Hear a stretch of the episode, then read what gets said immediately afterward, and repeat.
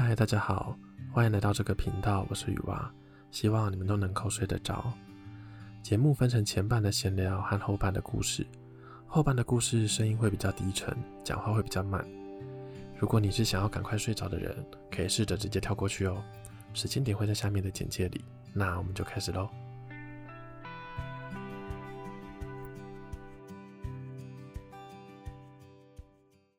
嗨，大家好。一个礼拜又过去了，今天节目一开始啊，来念一下留言。在 MP3 的黄首尔说，睡前都会听听你的故事和分享，听着听着就睡着了。谢谢这个频道，感谢你的留言。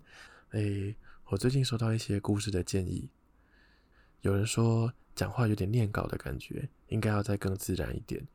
然后也有人说讲话速度太快了，会让。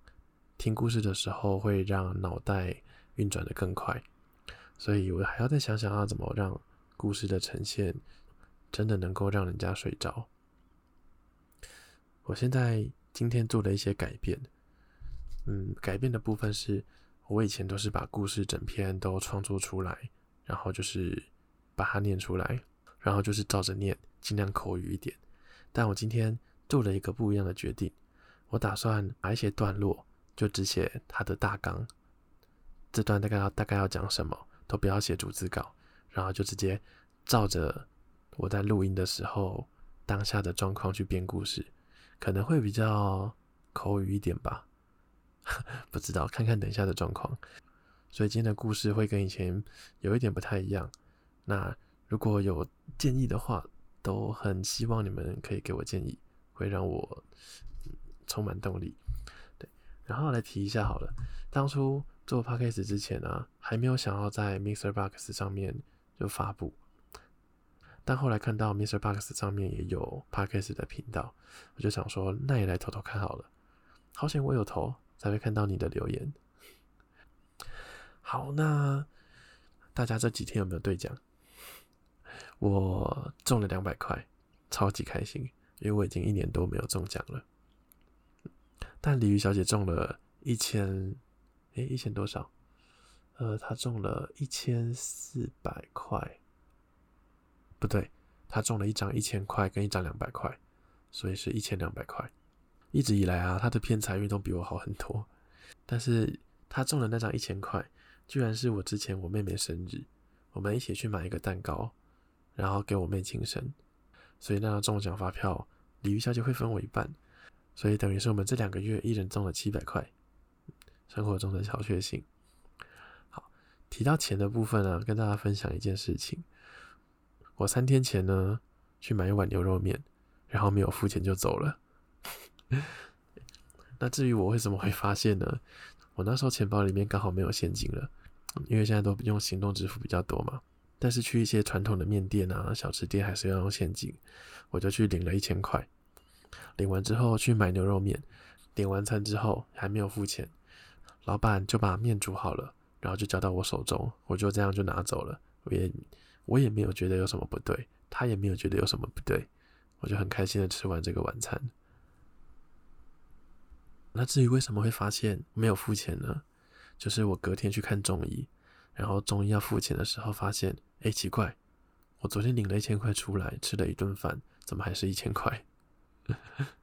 对，所以我就赶快，还好那个中医跟那家面店没有隔很远，大概骑车三分钟就会到了，我就赶快去付钱。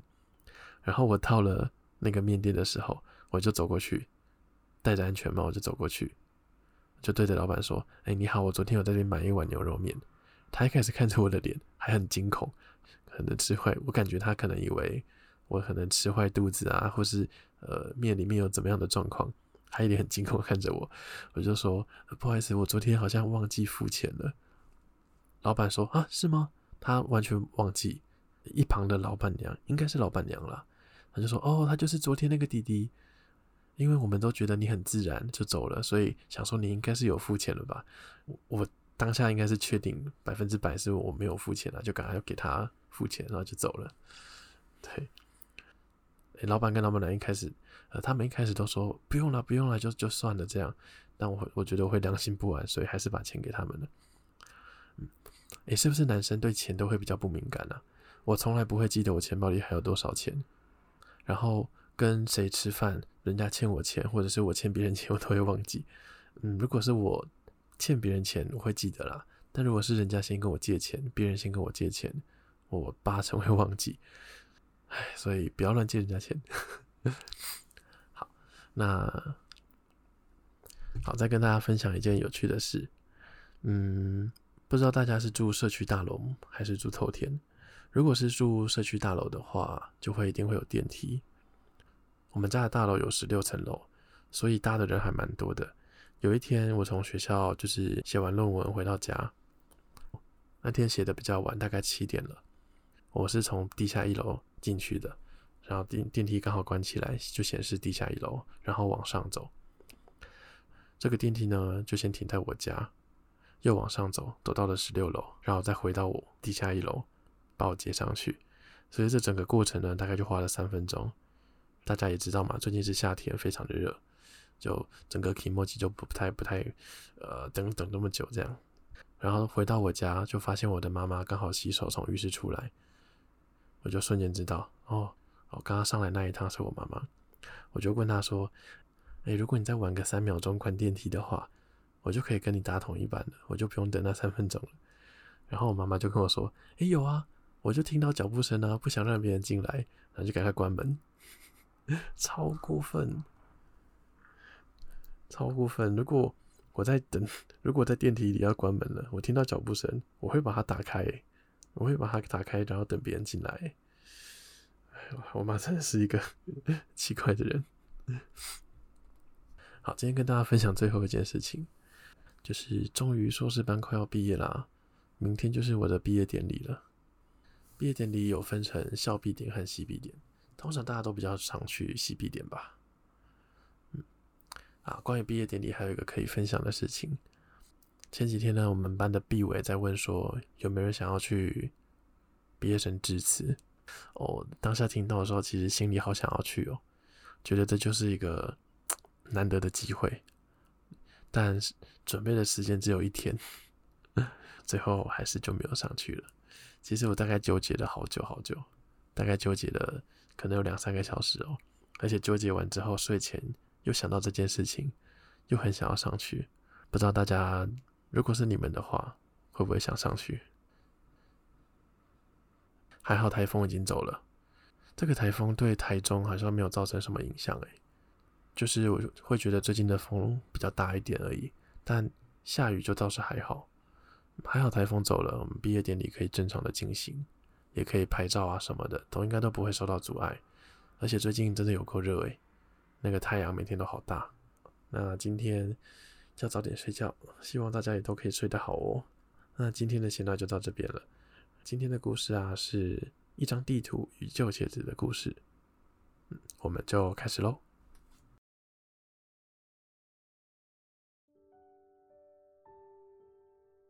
在一个夏日的午后，年迈的杰克和他的妻子坐在阳台的上面，手里面抓着一张陈旧的地图，心里充满了感慨。他是一位退休的探险家，多年来游历了世界各地，经历了许多刺激的冒险，但他最珍贵的回忆还是跟那一双旧旧的鞋子还有地图有关系。他又一次的翻开了地图，慢慢的端详上面的标记，即使这张地图的字早就被他深深的刻在脑海里面了。这张地图的目的地，也是他第一次看到那双鞋子的地方。许多年前，杰克满怀热情来到一个深山里面的小村落，他想要找寻传说中的宝藏，但这个宝藏的地点非常的难找。如果没有当地人的帮助的话，根本就找不到，而且会遇到很多的危险。于是杰克就去寻求村民的帮助。还好他遇到一个很热心的村民，他告诉了杰克前往这个宝藏地点的路上可能会经过哪些的危险。他还告诉杰克说要携带哪些东西。最后，这个热心的居民可能还是不放心让杰克自己一个人去寻宝，还让他的女儿跟着杰克去。他的女儿呢，长得很漂亮，从小也在山里跑来跑去的，对当地的地形都很了解。这个女孩第一次看到杰克，有些腼腆，有点不知所措。杰克对她微微的一笑，就决定明天一早就出发。于是他们开始了漫长的旅程。从这个村子呢，到宝藏的地点，大概要走三天。这三天中，他们互相帮忙。原本一开始是女孩帮助杰克的比较多，但随着杰克慢慢的熟悉这座森林的气温，他也开始可以照顾这位女子。毕竟他是一位冒险家，懂得荒野求生的技术。而在这漫长的旅程中，杰克和女子也渐渐的产生了情愫。终于，他们到达了宝藏的地点。那里有一座神殿，他们决定在这边扎营。过了一夜之后，再去神殿里面探险。然而，杰克在五点的时候睡醒，发现身旁的女子居然不见了。杰克吓了一跳，他不相信这个女子呢会不告而别。等了一天，又等了一个晚上，女子还是没有出现。杰克决定去神殿里面。看看有没有线索。探索完了神殿，杰克最终发现女子留下的线索就在神殿的中间。这个线索呢，是女子的鞋子，那是一双老旧但是很干净的鞋子。杰克很难过，他想要相信这个女子，她并不是自愿的不告而别。所以杰克想要找到女子，当面问清楚。于是。他又把整座神殿探索了一次，但都没有发现女子的踪迹，所以他决定重返那个小村落，试图找到这个女子的下落。可是问遍了那座村的村民，这些村民却很讶异地告诉杰克，那个女子早就在很久以前就离开了，没有人知道她的去向。杰克也找不到他的爸爸，那位善良的村民，所以。杰克开始四处打听，展开了寻找女子的过程。他走访了附近的每一个村庄、城镇，描述女子的面容跟身影，希望可以找到一些蛛丝马迹。然而，日复一日，杰克的希望也开始消失了。就在某天的清晨，杰克喝着热茶，望着这双鞋子发呆。他开始觉得。这或许就是上天给他的一个考验，要他学会放手。就跟你说了放手。就在这个时候，就在这个时候，杰克忽然注意到鞋底有一个破掉的地方，里面居然夹着一张小纸条。他赶快把纸条拿出来，上面密密麻麻的写着一长串的地址。这个地点就在当初的神殿附近。杰克心中很兴奋，这个地点或许就是女子的下落所在，所以他赶快把这些地址抄起来，决定再一次前往山中寻找答案。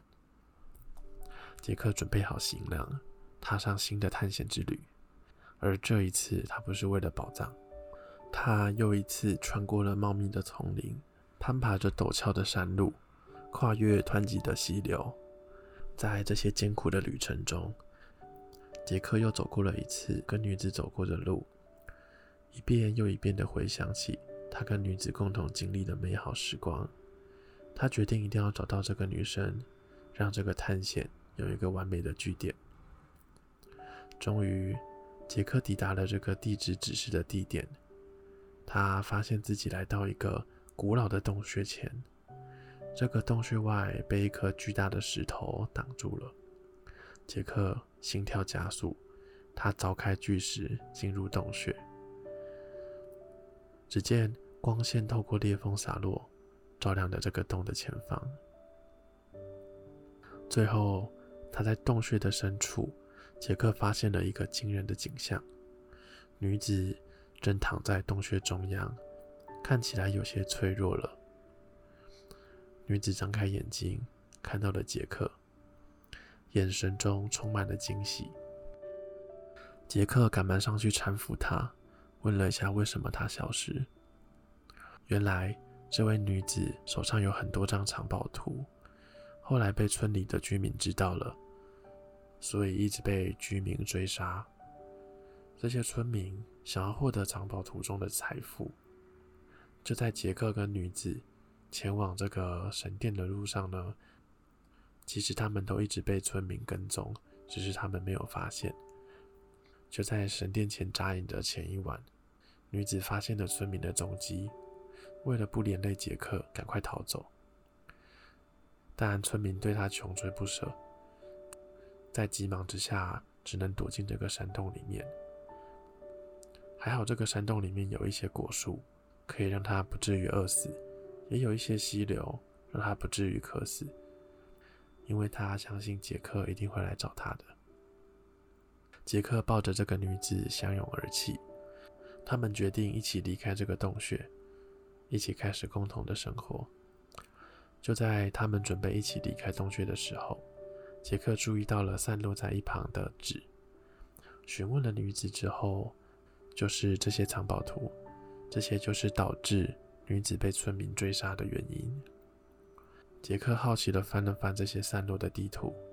查看这些地图的来源，还有目的地。地图上啊，标有着各种奇异的符号，还有奇异的轨迹。杰克身为一个冒险家，不忍心让这些宝藏就此消失在世界上，于是他决定把这些地图带到别的村庄，找一个善良的人把地图交托给他。来到其他的村庄之后，杰克找到曾经帮助过他、心地善良的村民。并和村民约定好一个时间，私下把地图给他。村民露出惊讶的表情，他表示这些地图都是数十年前一位传奇的探险家留下来的。这位神秘的探险家曾经找到一个巨大的宝藏，就此就消失不见了。杰克和女子对望了一眼，相视一笑后，就把宝藏地图送给这个村民，只留下一张作为这次的纪念。因为对他们来说，彼此就是最好的宝藏了。今天的故事就到这里了，大家晚安。